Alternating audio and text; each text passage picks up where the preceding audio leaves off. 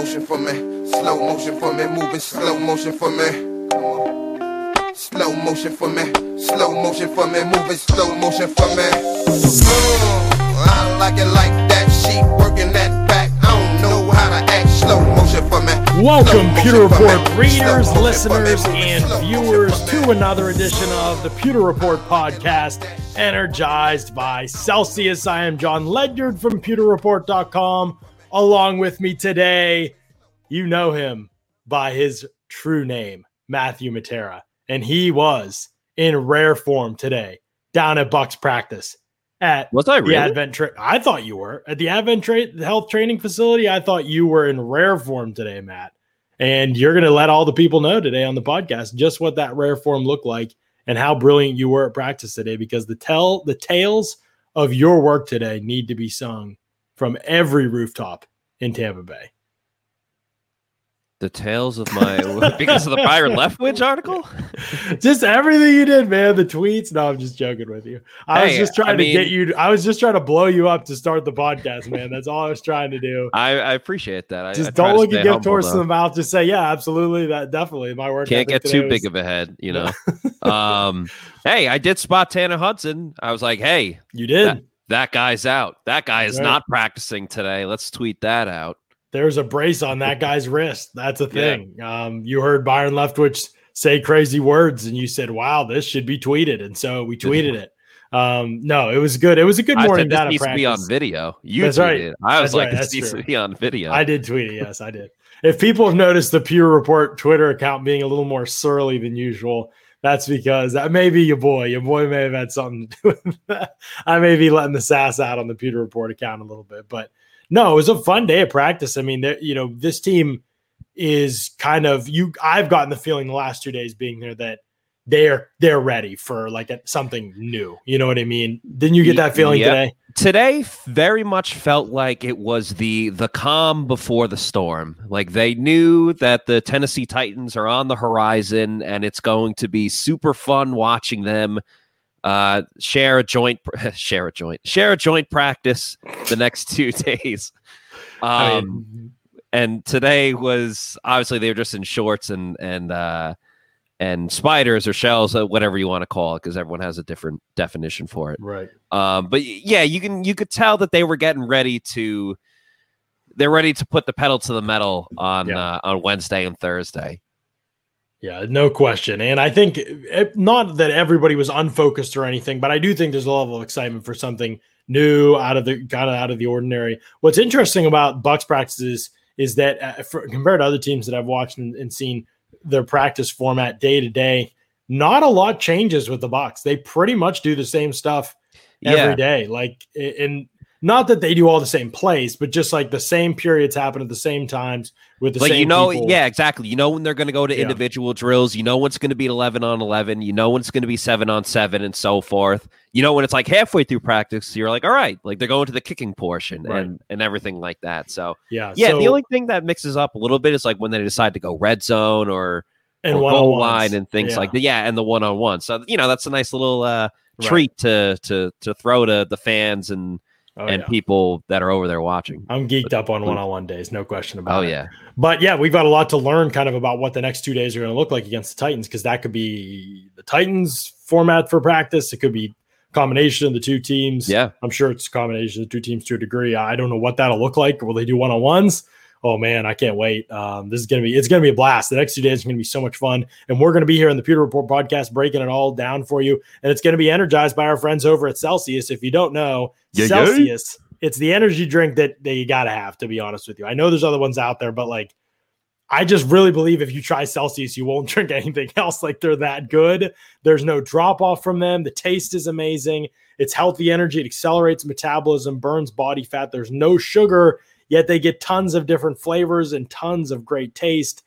I don't even know how they do it, to be honest. I know there's a bunch of scientific facts on the back here. I just know that I'm happy every time I drink one, and I believe you will be too. The other thing that makes me happy and has honestly physically sustained me during training camp are these protein bars, these fast protein bars Yep. that Celsius produces as well. 20 grams of protein, one gram of sugar. That's it. Great to get the protein with very little oh, sugar. This is the white chocolate cookies and cream the caramel, uh, salted caramel uh, crunch is another one that I I think I like that one more, considering that I'm still out of it. Um, working my way through the white chocolate cookies and cream. It has been. I mean, I'm I'm up early, but I'm doing a workout and then I'm showering and then I'm getting my kids up and my daughter's starting school, so I'm getting her out the door to school and I'm leaving like basically. I'm leaving and going out to practice. So these energy drinks and these protein bars have sustained me when I can't get complete meal. Um, so encourage you to check them out. There's a link in this YouTube description. Click that link. You can get the variety pack for the protein bars. And then you already know about how to find Celsius. Uh, click on the banner ads over at pewterreport.com or make sure that you go to celsius.com. Find this, use the store locator to find out where you can get Celsius near you. All right, Matt, let's just talk right away, right off the bat about Byron Leftwich. People are freaking out. Slow what motion in the world? what is this guy talking about? And it's always a question with Byron Leftwich. And I, I'll just I want to go through what was actually said so that everybody kind of knows what we're talking about in case they missed uh, his comments today after practice. But Byron Leftwich uh, basically confused us, um, which Byron to Leftwich, it, to put it mildly, to, to put it mildly, yes. Uh, I'm going to find that. Actually, I'm going to find the quotes with Arians in there too, because uh, yeah, there's yeah, we were quick to, uh, for lack of a better term, discredit what Coach Leftwich was saying about wow, we're not doing any motion. Like I don't Yeah. know where you guys got that from. Well, we got it from somewhere, and that person happened to be his head coach, the head coach of the Tampa Bay Buccaneers, Bruce Arians. Right. And uh, I just here's what Leftwich said basically was that their offense isn't changing. There's nothing different about their offense.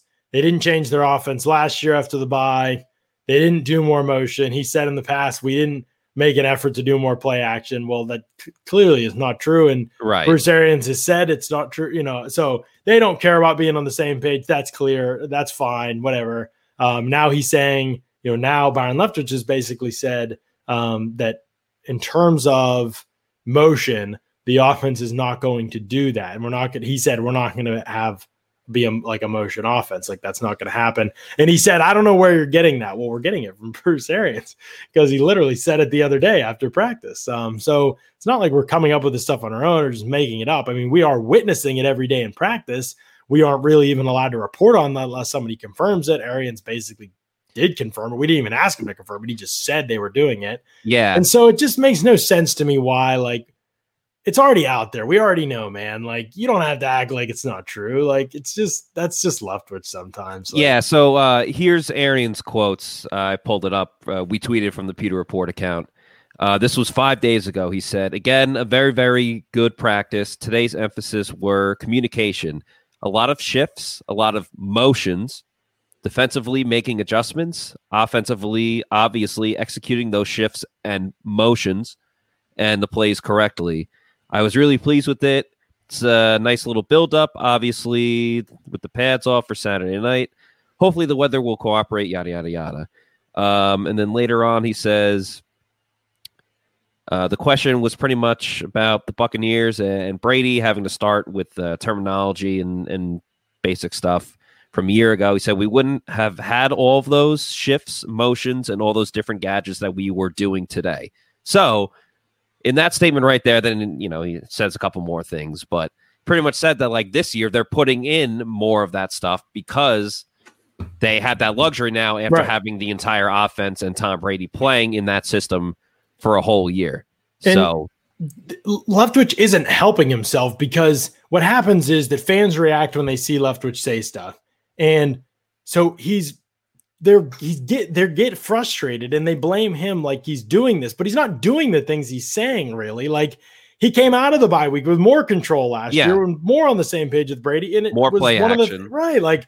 It was one of the things that transformed their season. The fact that they went heavy play action against Washington in the wild card game and other regular season games toward the end of the year, but especially that game and the Kansas City game. Those are their two heaviest play action games of the year. You tell me that didn't that wasn't intentional? You're telling me you just stumbled into that? Like, I mean, come on, like what you're making yourself sound worse. Like, I, but he doesn't care about that at all. He doesn't care what fans think, and he doesn't care what media thinks. That's one thing I'll say about Byron Leftwich. You can say it, you can take it, or you can leave it. I personally don't necessarily always understand what he's saying, but I do think he's a good coach, even if I don't necessarily love all the things that the you know the media interactions with him. I do think he's a good coach. I think last year he got a lot better, and I think that he's still somebody who's growing and learning. But as an offensive coordinator, yeah, I, I, I like a lot of things he's done. I like the fact that he's willing to learn and listen to players. I think those are important things he just doesn't want to show that part of himself to us. yeah, I agree with you 100%. I think he's a really good person and, and he's a good mm-hmm. coach mm-hmm. and he's a, a really good coach and he, he's obviously getting better better at it. And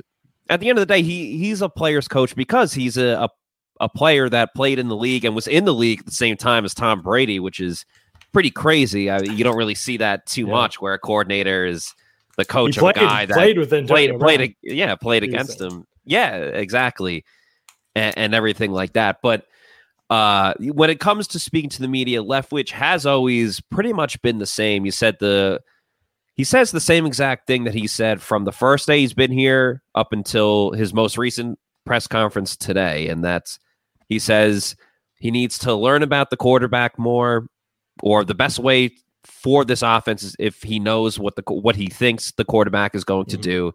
And he always says that he's going to put his players in the best position to succeed. He says that every single time, which is totally fine. Um, but you kind of know you kind of know what he's going to say in each press conference, which made it a bit surprising that he would say something about we're not going to do any motions and I don't know why you guys keep bringing this up or why you guys said it in the first place. So it's just like I don't know why do. you need. Do you need to act like you don't know what we're talking about? Like in order to do this, you know, it just seems. It seems like you know what we're talking about. I just. It's not like we're imagining motion happening on the offense. Like we're just seeing it. Like it's happening. You know, there's. It's been a clear increase in practice. I don't know whether they'll yeah. show any of that in games or not, or things like that. But uh, the Bucks are never going to be a motion heavy offense. But they were the motion. They were the least motion heavy offense in the league last year. So, you know, it's just like there's going to be an increase from that. There was an increase from that over the past three final three games of the season. That is part of your game plan. Like that happened. That's real stuff. ESPN has those numbers. Seth Walder and I have talked about this at ESPN. There are tweets that show that. I, I just, I it's confusing to me. Um, but anyway, yes. I so I I would say to fans, do not freak out. I do not think that the Bucks are going to be a super stagnant offense or anything like that. They are using motion in practice. They will use motion yeah. in these games. Whether they show it or not a ton in the preseason, we'll see. But there will be that element to their offense. They will not be San Francisco or Green Bay or anything like that, but they will be there will be motion in this. And John, you, you got to remember too, even with the issues that the Bucks had during the season on offense, and yes, as we just spoke about, they figured it out after the bye. This is a team that still averaged 30.8 points per game. And funny, coincidentally enough, they also averaged 30.8 points per game in the postseason. I feel like that's kind of mm. crazy. They averaged literally right. the exact same amount of points. That's kind of tough to do. So we're still talking about a, a, team that was able to put points on the board. They were still able to yeah. score even when they didn't really have their A game. So I think that's a super encouraging sign going into this season where they're clearly going to be multiple steps ahead than they were last season, which was a Super Bowl winning season. Right. So if 30.8 was what they did last year, I mean, I don't think it's crazy. Is like 35 points per game it, uh, like too wild? I was, I was gonna say 32 at first, but I'm like, is that too is that too I little really don't know. Jump? Yeah. I really don't know. I know these things aren't always linear, unfortunately, but yes, right. Yeah, I mean, it makes Game sense. Situations will dictate everything. Yeah, like if they're up twenty eight nothing and uh, going into the fourth quarter, they might just yeah, run out the clock essentially. Yeah. Right. So there's there's elements that yeah need to be considered with all of it for sure. But I I mean I think it should be a good offense. I, yeah. Anybody saying anything different, you know, know something we don't because yeah I think it should be a really good offense, and I think motion will be a part of that. I also say this I I don't think like well, like I harp on play action. I don't think motion is is as critical. There are there are elements to motion too. Are you pre-snap motion? Are you motion at the snap? Those are different things. The Bucks do plenty of pre-snap motion, in my opinion. Uh, motion at the snap, you know, no, they don't do any of that. so I mean, yeah, like you just depends what you're looking for. But there's, you know, I wish they did some of it, but it, it's not as big a deal to me as like whether you're doing play action, especially in a vertical based offense. Like, how are you not doing more play action in a vertical based offense? That's crazy to me. Um, so there's uh, and the same thing with the screen game before they incorporated that in, you know, with the wide receivers. So so there's those things to me are, are more important than than motion. I don't want us to get totally caught up in it, but yeah, I wouldn't put like a ton of stock into what Byron's saying at this point in time. He just He likes to play games with us. He really does, and that's that's his thing. So, uh, what else do we have? We learned today at this practice. Uh, we learned that um, Tom Brady, uh, yeah, looking pretty good. I mean, I thought today was. He's I know a solid player. He's got. Yeah, a, he's, he's got right. a bright future here. Yeah, that's right. I mean, there were some points of practice where the ball just didn't even hit the ground. He was just absolutely feeling it. I'm looking back through my notes, and it almost just becomes you get used to it in practice. But like, man, deep to Darden several times, hit Gronk between a bunch of defenders. Yep. Um, Chris Godwin down the Chris field, Godwin, had a good one yep, Godwin, and right. and uh, he was held on the plate. Oh, the ref, there were refs today too, by mm, the way. Yes, to uh, to those of us, those of you watching and listening to us, mm. they had refs there for the first time, which was cool. Obviously, I assume they'll be there for when the Titans get here too. But yeah, uh, it was a pass down the the right hand side of the field, and Godwin was held on the play. The ref threw the flag and everything, and he still came down with it. So, uh, shorthanded Chris Godwin. While we probably haven't said his name as much as AB and Mike Evans and guys like that, he looks to be uh, in good form for the uh, for the regular season that's coming up. Oh yeah, I mean he looks great in practices, and I mean we only saw two pass attempts the other day, but they were both on the money, and so I mean yeah, we're just we won't see him against the Titans on Saturday, but you'll see him the next two days joint practices, so we'll have full reports from those on how he looks, obviously in those environments. Remember this, I just would like everyone to remember this as we look at Brady over the next two days. Brady, when he was talking on the shop about that team with that ah. MFer. He was talking about the Titans. I'm just saying that's the team he was talking about. So get that in your heads. The next two days could be a little fun if Brady comes out trying to fire it around the around the yard. You know, I think that he's gonna. Yeah, I don't think that's lost on Brady. Even the practice atmosphere. I know we always make a huge deal out of these things with Brady, but I'm sure it's not that big of a deal. But I do think that will be a fun underlying storyline, especially if Tannehill kind of struggles a little bit Brady kind of lights it up, or vice versa, you know, too, for Titans people. Also, uh, the reports out there, I know it's the Titans, but the reports out there that the Titans, you know, the reports are the team that, that Brady was referring to knows they're that team uh, that Brady was referring to. They know who, who he's talking about. And obviously, that team, to, you know, I strongly believe the others that strongly believe that that team is the Titans. And so, um, yeah, I think that, uh, yeah, it's going to be Another Plus, element. Yeah. Oh, of course. Plus, Brady has a, a friendship and a relationship with uh, with the Titans coach Mike Vrabel. So, anytime it's a former New England type of guy, yeah. Yes, and Jon Robinson. Sorry. Uh, you know, any anytime you, you see some old pals, and when you're on the other side, you want to get the better of them. You know, right? And I'm sure Brady hasn't forgotten as great success that he's had in in the mm-hmm. in his first season with the with the Bucs. I mean, he knows yeah. the team that knocked him out in his last New England. So, uh, Greg says, he, are you saying that he remembers the Titans?" yeah.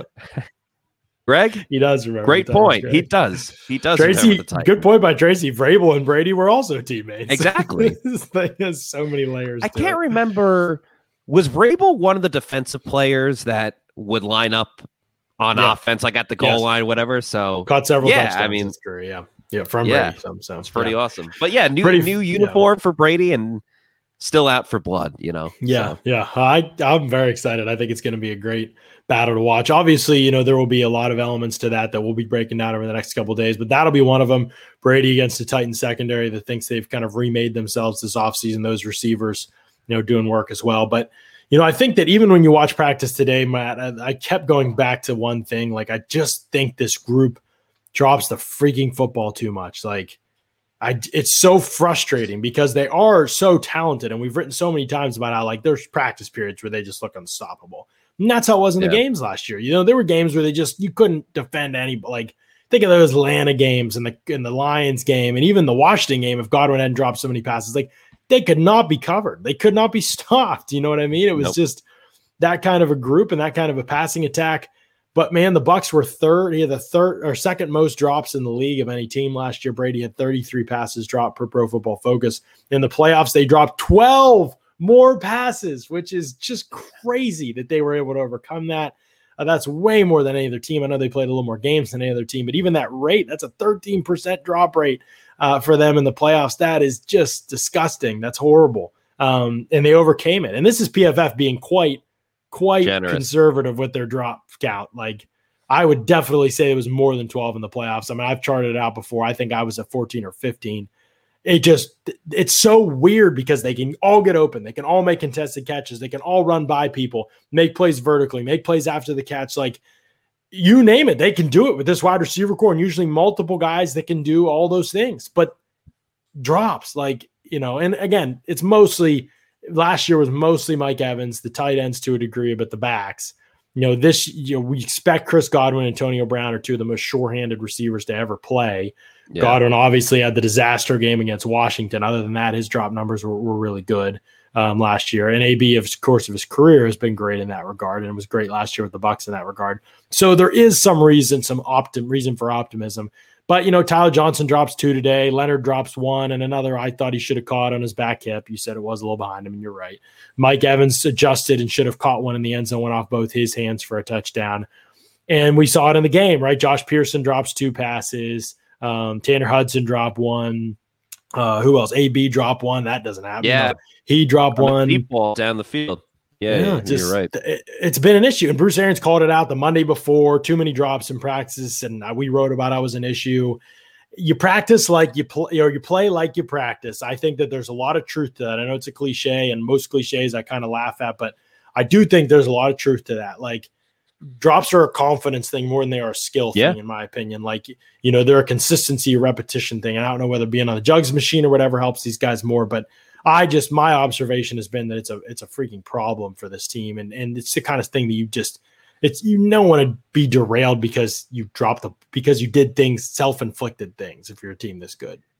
Yeah, and I think it, eh, the type of drops that the Bucks had, I mean, specifically for this practice, I think was more concerning because a lot of those drops, it wasn't like you know they had a step in front of or ahead of the defender, but the guy was still pretty much covering him the whole time. Like Tyler Johnson's first drop was over the middle, and he was trying to take it upfield, but there was there was defenders in the area, but not even close to even put their arm out and try to knock the ball away. Like that's how open he was. Leonard Fournette's drop, it was uh just a swing pass, hit him right on the money, you Mhm. know, and and then Mike Evans, any ball his way should be caught, you know, especially I believe it was Dean in coverage on that play. Yeah, It might have been, and uh, you know, Mike had the step ahead, so I think that or, was w- sorry, I think it was Dean another play. I think that that was somebody else. I can't remember who, but either way, you know, it Mike. Evans has to make that catch. right. Um, I it shows how important Giovani Bernard is going to be on this team, and I know we spoke about it the Yeah. other day after the preseason game. But he's a guy that's already made two big third down catches. I do want to give a shout out to Ronald Jones today because we all know the history of his Yeah. his catching issues, but he made a very nice catch today down the field, about a 10 to 15 yard reception, and he caught it like right near the sidelines, too. It was the type of reception that even when Ronald Jones makes the catch, you usually see him in the middle of the field. But for him Mhm. to make essentially what was close to a sideline catch, very much not in the wheelhouse of what's Yeah. not even really a wheelhouse of Ronald Jones in the first place for him for, for him to make that type of play that definitely stood out to me and i think the crowd was really happy about it they too because Yeah.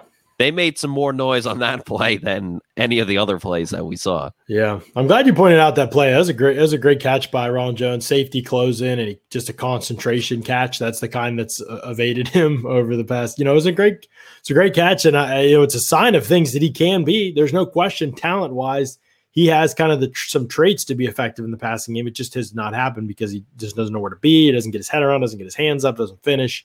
All those simple things, you know, things for most backs and for most receivers in the game, we kind of take those things for granted. We expect those things to be there and we worry about the rest. Well, for him, it's kind of the opposite, right? Like we don't question his tackle breaking or speed acceleration in the open field, any things like that. We question the ability to use those things in the first place. He's gonna because you don't have the ball in your hands, and so uh, it's kind of a reverse situation with Rojo. Been an odd career for Rojo, but I'm very hopeful about this season. First step, playing him over Leonard Fournette, though. We'll see. i was gonna say happens. first he's got to be the starter he's only the starter on paper right now I mean, on- can the man prove it? It- Like it just has been so obvious in practice. But uh, Greg wants to know what's the over under on receptions by Bernard. per game. Uh, four. He's thinking four per game. Four per game would be sixty-eight receptions. That would no, that's too high. Um, probably two per game would be the over/under, right? One and a half. I mean, I don't know how over, out over one or short. Yeah, what do you say? I- one and a half. So you you think he's only going to get two per game? I think he's going to get more than that. Uh, He got two receptions in the preseason game the other night. He hardly Oh, I know, I know, but that's such a small sample size. Yeah. But I mean, his career high in receptions is like, I mean, well, how many catches do you think he'll have this year? You think he'll hit 50? Because if he gets two per game for 17 games, that's 34 catches in the year. If you uh, maybe Sure. it's three, that's you know, that puts him more. I just the- see a situation where even this is like even if the Bucks are winning or stuff like that, that uh, that Bruce Arians just kind of falls in love with the idea of just having a receiving back out Oh, there. I and- agree with you on that. Yeah, I agree with you on and that. And that he'll get he'll So get maybe a ton of think- opportunities. That's a, I think the over under should either be a one and a half or two and a half per game. One, so one you- or the other. So one and a half or two and a half. Yeah, so, you're either betting on he's going to get three or he's going to get two per game. okay, well, right, right. So Let's keep I'm it at one and a half for now. Oh, that's we can, we, conservative. we, okay. You know what? because I would take the over Fine. on that. I'd Yeah, take the over right. on that fine easily. two two and a half. Two and a half is harder for me Yeah, because one and a half he- for the opener, and then let him get comfortable in the offense. What, two and a half from there. that's that's 51 catches. If he had if he has three if he averages three catches a game, that means he finishes with 51 catches on the year. But you that know, Brady is- loves loves throwing to the running backs, and he I know, but how threw often is he gonna be on the field? again. If he's the most trustworthy third down guy, and the Bucks will be in third down situations, that's just how football works. You're right. I think Bruce Arians Okay. is not going to shy away from being like, "Hey, Well, This guy is a pros pro. He can pass block. I trust him in pass blocking way more than Ronald Jones and probably especially Leonard Fournette. And he's got the hands. Let's just keep putting him out there on third down. I don't think he's gonna have 68 catches this year, Greg. But I I think 51's possible. That's not crazy. 51's possible. All right, we're Three starting catches now. per- the the three quest per game. 51 for 51. Giovani That would be the second most catches he's had in a season in his career, but he had 47 last year. He's a had 50 burger plus He had one. 56 in 2013, his rookie year. He's never hit that since then. 43, 49, 39, 43, 35, 30, 47. So Well, no quarterback that has won multiple Super Bowls has went to another team and won a Super Bowl with that team in their first season, and no team has ever won a Super Bowl in their home stadium before. And that all happened last season with the Bucks and Tom right. Brady. So, So- if if it could ever happen, it would go down this season in Tampa Bay. Paul says he'll take the over on two and a half. So he's in All the three. He's in the three catch department. Welcome, Paul. Welcome to the three catch per game Free catch club. for Gio. So I yeah, I think 51's in the wheelhouse for him. That's crazy. At the end of this at the end of this offseason, so like right before week one, I will do something I did last year in a Bucks briefing column, and I will I remember predict that. The statistical outputs for every skill player on the Bucks offense, Tom Brady included, for this upcoming season. It will be one of the hardest things I've ever done. It's Matt. tough. I mean, just the talent of this team. And I remember last year, uh, I remember last year you writing that, and you you asked some of uh, that was the Beat Report before staff AB, for- before yeah, Gio, yeah, like before Scotty Miller's emergence, right. And you Tyler know, it's tough to predict too because you got to think like, okay, well, you had predictions for OJ Howard, and then he gets a, a season-ending injury, so it's so tough to foresee all of that type of stuff. But it's going to be an awesome article to read. I can guarantee Thanks. you that. It's gonna be uh it's gonna be fun. I don't know how I'm gonna do it, but uh yeah, it's so hard to do because you think logically, wow, yeah, I mean there could be three 1000 yard receivers in this team and Gronk could have, you know, 600 yards and uh, then Gio could have 50 catches. Well, Gio has 50 catches. Where's everybody else? Like, Yeah. you know, that's a lot of catches. And does Rojo have any? Does Leonard catch a ball? You know, it just it gets gets ridiculous. Um, so there's a lot to think about. Um, but some somebody uh Bucks time 12 says 99 catches for Gio. 99. All right, all right. See you, Bucks time 12. If he were the full-time back, I'm not saying he'd catch 99 balls, but oh, it would be where Greg is predicting the 68, but ab- be above range. Like I, man. I would set it at four and a half. You never know. He's back. one injury away from, you know, he's one injury away from being Let's moving up to the number two guy. And we know how in today's NFL, you really switch it up all the time with who's That's in the true. backfield at running back. All So right, all right. You talk about our friends over at Living Golf Life, our boys, for a second, We and I'm going to look something up. Yeah, we absolutely love giving living golf life, and uh, we're super pumped that they are a sponsor of the Pewter Report podcast. I'll tell you about Living Golf Life. They are a golf brand, but they're more than that. They're all about the lifestyle. All you people that live in Florida or anywhere that you live, there where, you are, there are golf courses. The beauty of Florida is that you can play golf all year round. And uh, I'm an avid golfer myself. I'm not the best golfer. I usually shoot in the 90s, but that's what living golf life is all about. Uh, it's you don't have to be the best player. You don't have to be the next Brooks Koepka or anyone on the PGA Tour. It's about being outside, having a great time with your friends, enjoying some cold ones, and just having fun with the game of golf. Uh, they have great merchandise and apparel to get you ready for when you're going out on the course. They have hats. John's wearing one right now. Koozies. Look at this thing. Come on. I mean, Polos. Yeah, uh, just yeah. a great logo and everything. Um, it was created this year in 2021 by Jim Elsith and Mike Bush. They have military background and a first responder background. They, uh, you know, they just they love the game of golf.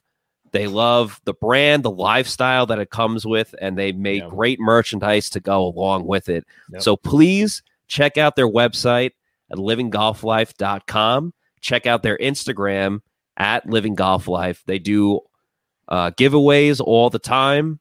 They're giving out free stuff. They got awesome swag. We're going to be rocking polos, hats, and everything else in between at training camp, at practices, on the podcast. It's Living Golf Life. Whenever you're out on the course, make sure you hashtag it or tag them in it. And, uh, you know, if we see you purchasing some Living Golf Life attire, we'll make sure to retweet it. Everything Yeah. else with that. I'll even play around of golf with you if you want to do that. There So, you go. That's a make sure great go- offer. I can't Yeah. believe your phone is a You got to leave your email or something like. I will. Let people know they hit me up on you. Twitter, DM me or whatever. There you go. All and right, uh, so- yeah, so make sure you go to livinggolflife.com. That's right. It's great stuff. Those we appreciate those guys a lot for sure. All right. Uh here's what I was looking up. I gotta continue this Gio conversation just a little Yeah. bit longer. I was looking up James White. I was looking up to see his numbers kind of as he played with Brady over the years, what kind of numbers he was able to put up. Here's the last four years he spent with Brady. The last five years we'll go. He spent with Brady in New England, which really he's not played that long. So these are every year but his rookie year, this is including 40 catches in 2015, 60 catches in 2016, Hey, now. 56 catches in 2017, 87 catches in two, 72 catches in 2019. So the last three years 56, 87, 72 catches. Not, And not bad. the Patriots had other running backs that could catch the That's- ball too. That's right. That he was not like the feature back in New England where Gio won't, won't be. There'll be some similarities in their usage. It's not completely, but there will be some similarities. And obviously the Bucks have way more receivers to throw to. so I don't think he's going to get to 80, of it. 70 catches or anything, but it shows you like that's the high end. And even if there's some re- regression back to the middle, 51 seems like I feel all this to say 51. Well done, Matt. So you're saying there's a chance? Oh, there's a chance, no question about it. If Leonard can get off the field. Um, anyway, so uh, let's talk about the offensive line. The last battle, the ninth spot. Nick Leverett running with the second and third team after maybe losing some ground on that matchup, right? Based on uh, Saturday's game, Brad Seaton actually played a little bit better as I rewatched the game. I'm writing this a little bit about this a little bit in Bucks briefing that'll be out tomorrow morning at pewterreport.com. But I think that competition kind of opened back up again. It felt like everybody was kind of settling in on Leverett. He played well enough to tackle, and you knew he was an inside guy. And okay, he can be our ninth guy. He plays guard if we need him. He plays tackle if we need him. He gets in the game, and yeah, some guys that are roster fringe guys and a rookie and Joseph Asai, they're kind of taking him to school a little bit. And I don't know if the Bucks think he can play tackle. We kind of came away from that game. I know Scott and Right. myself and you, you kind of, I don't know if he's a tackle. And if he's not a tackle, Matt, then Josh Wells is your backup tackle, and then you have Hainsey and Stinnie on the inside. But then, do you want to tackle? For your last spot, your ninth spot? Is it Brad Seaton, who played better in the game, who was okay today? Joe Tryon, definitely yeah, well, I was giving him all gonna say, handle. Try- Tryon kind of dominated him a little bit, Yeah. but granted, it's Joe Tryon. By the way, just real quickly, that quote that Nacho had yesterday talking about Joe Tryon when he was like, you know, there are days where I think to myself, oh man, I, I could have been a, a first round pick. And then I look at Joe Tryon and I'm like, nah, I couldn't be. That was just hilarious. Was Nacho. Nacho's the best. I just want to say that real quick. Yeah. Seaton had a, a difficult the the pendulum of Brad Seaton, I think, has has been almost as crazy as any offensive lineman in this uh, Yeah. in this comp- uh, competition for one of the last spots. Because I think we went in being like, "Ooh, he's one of the guys that has a really good shot." He was one of the players that opted out of last season, but now he's back. He's a veteran player, and then Leverett kind of stole the show. It was like, oh, now Seaton, eh, kind of an afterthought. Then he got himself back into the race with a solid performance in the preseason game. And then again today, again, I, I maybe I wasn't watching him as intently as other guys, but when I did see him, what I was watching was Joe Tryon getting the win in all Yeah. of those reps. Yeah. So yeah. uh, Joe Tryon's looking like like the man, crazy good. the, like the man. I mean, we talked about him a ton, and obviously Yeah. the sack was awesome. So we don't need to keep going on and on Yeah. and on about Joe Tryon, but but I could though, we just so could, people know. yeah, we could. I, I'm really been. I've just been very, very, very impressed. And people know I was skeptical the year off, and you know how he looked his last so, of college. Yeah. I mean, like it was hard. He was a hard projection. It was hard, you know, for us, especially in the media, because we didn't get to see him work out in person. We didn't get to work, but we didn't do do any of those things, so we didn't see what had changed.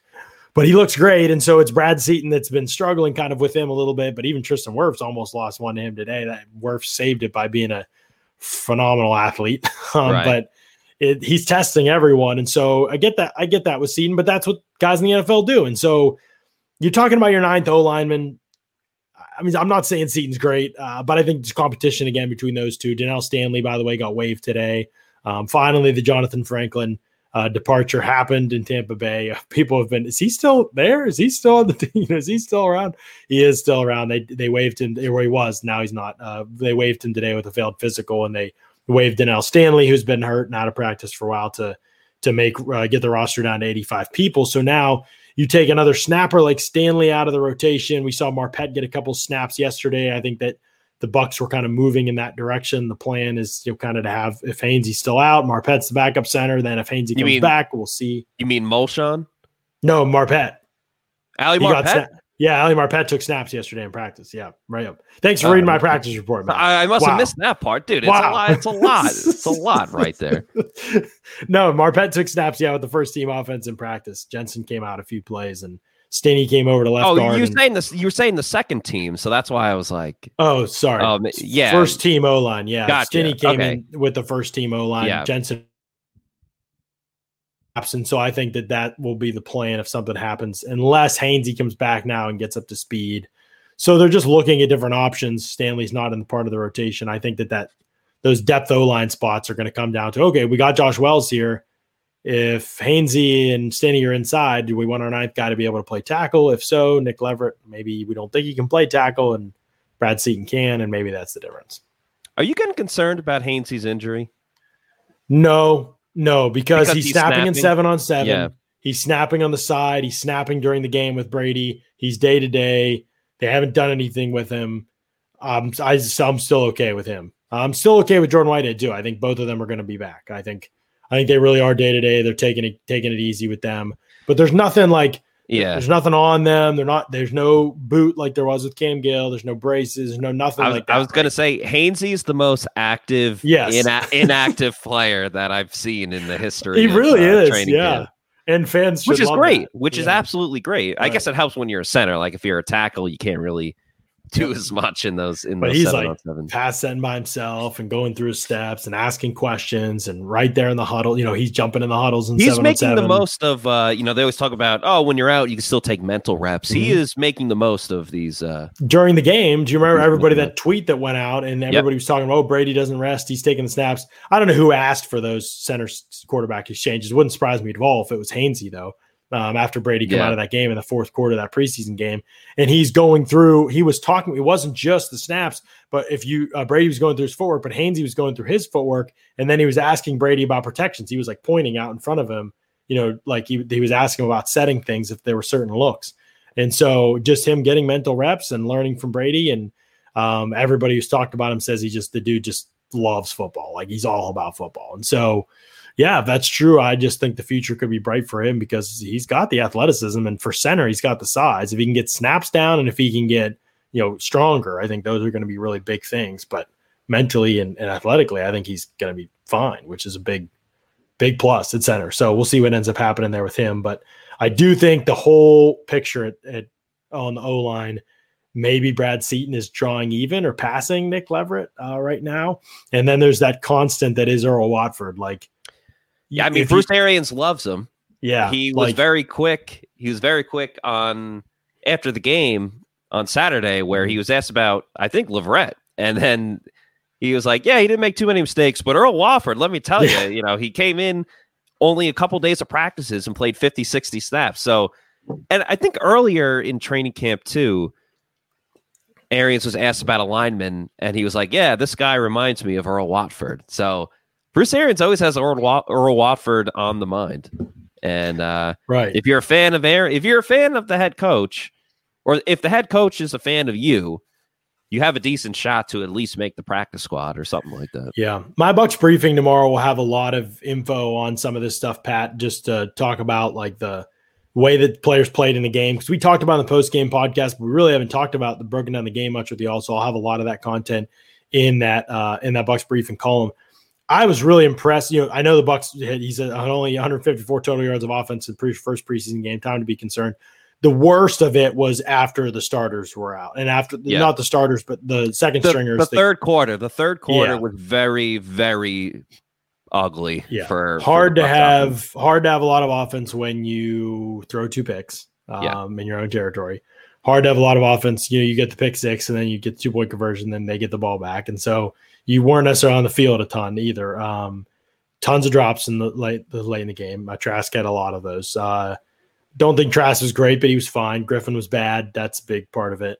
But I'm not worried about those guys. Like, there's no you, say time to be concerned. You know, first team offense. If AB catches that pass, which he does 99 times of 100, I think they're rolling. I don't think Cap and Wirfs blow that protection very often. Not saying they showed well, they didn't. But to me, there's nothing there concerning long term. Like, I don't have questions about anything based on what I saw in those six plays. Like, it's just uh, other than the run scheme, like that.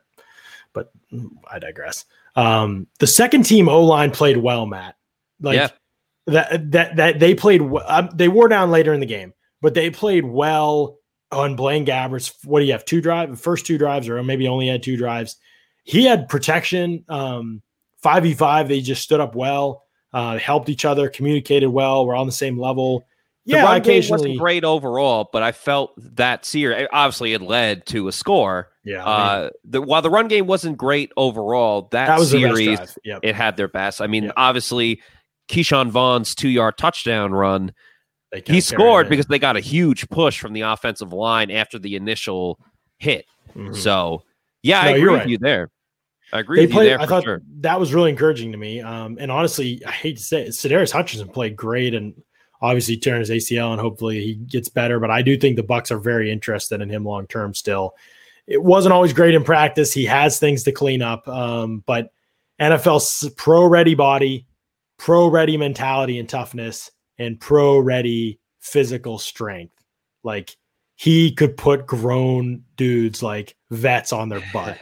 Like that's how strong he was. Um, and there's so there's a lot to work with there. There's there's some things that need to be cleaned up, but he's an interesting player for the future, and he really he really played pretty well um, in the game. So I think that when the when the live bullets flew, he did better than he would in one on ones and things like that in practice.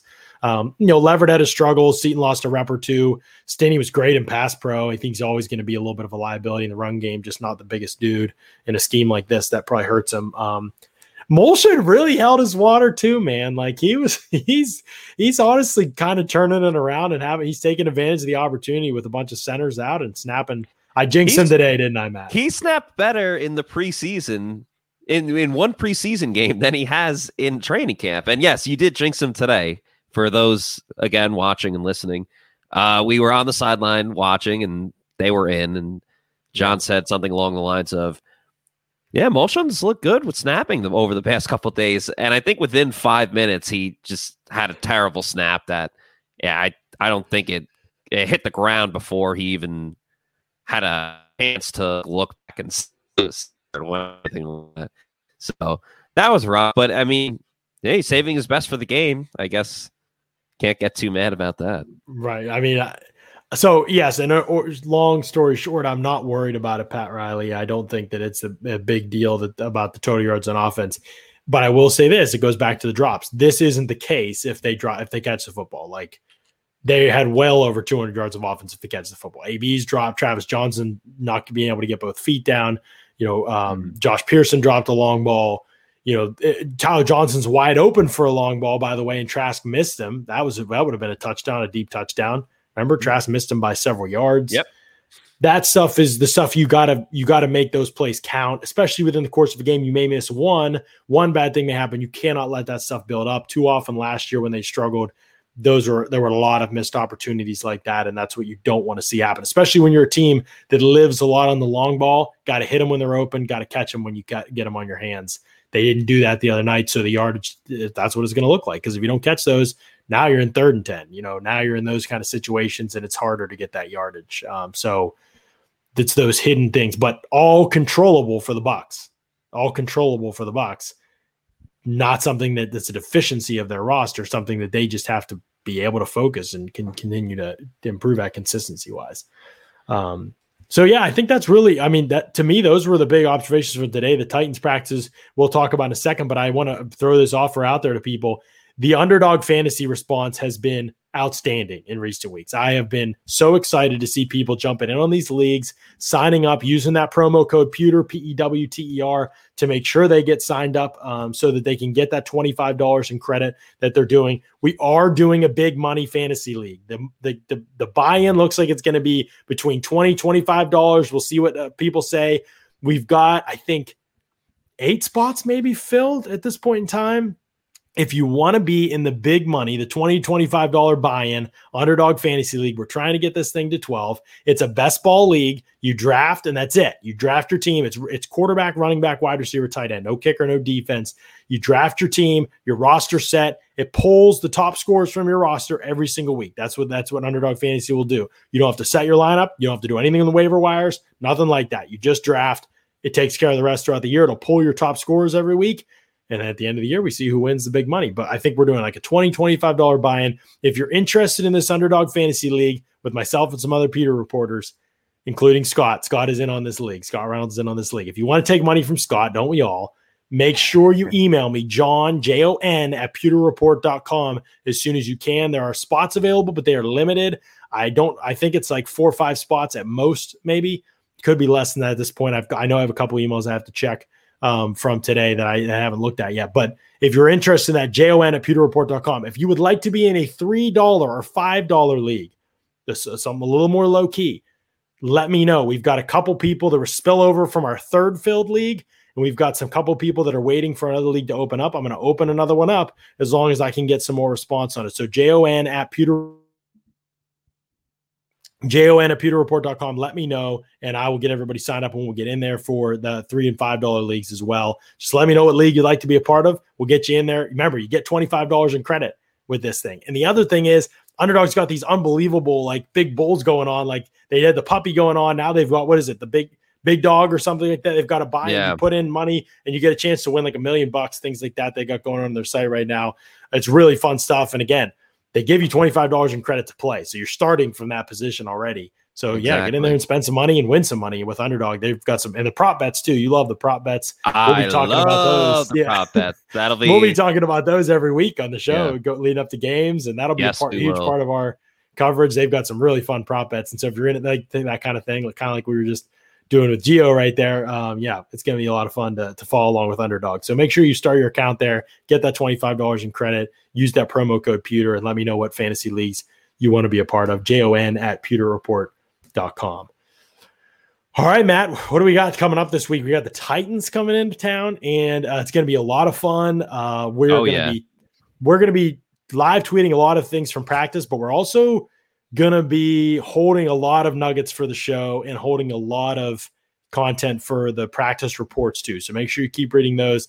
Not everything's going to be on Twitter. We'll put some stuff out there, but especially for these practices, there's going to be a lot to take in, and we are probably going to be spread out watching different things. And all exactly. of us tweeting at the same time from the account could get a little overwhelming. So there will be a lot more information, I would say, that you won't get on Twitter at pewterreport.com and on the Pewter Report podcast for these two practices. Um, so just be aware of that. I think uh, it's going to be it's gonna be a lot of fun, man. There's gonna be a lot to break down, and I think that the Bucks, you know, staying healthy is gonna be the key thing. We know the starters aren't playing on Saturday, so this is these two practices are going to be kind of like us evaluating the preseason game. You know, we will do the post game yeah. podcast on Saturday, but Wednesday and Thursday podcast will kind of be like us kind of evaluating them from almost like a preseason standpoint. Right. And and just think about it. The the, the first preseason game as much as we love watching the backups and everything like that, people want to know what went down with the starters, and they played one series. We're going to get multiple, multiple, multiple reps from the starters against the Titan starters for two days of practice. So you're essentially getting almost one full preseason game with the starters in obviously a very condensed microcosm type of way. But you're going to get way more in these two practices than what you'll see from anyone really in the preseason. I think it's going to be so much fun to watch. I know I was at the joint practice a couple years ago when the Dolphins came to Tampa, and uh, two very different teams at the time. Uh, we're talking about two teams right now. The Bucks are defending Super Bowl champs. Titans are a playoff team, uh, a very good team with uh, an awesome run game, and mm-hmm. obviously know how great the Bucks run defense is. So that's one element of you know a thousand different storylines going on. I'm pumped, man. I think this is really going to be great. Yeah, me too. I think it's going to be a lot of great stuff to cover, and a lot of it will determine you know who stays on this roster for the Bucks and who yeah. gets cut. So, oh, speaking of cutting, Matt Matera. Wanted to let ah, our people know about our ah, friends over good. at Manscaped. Listen, listen, listen.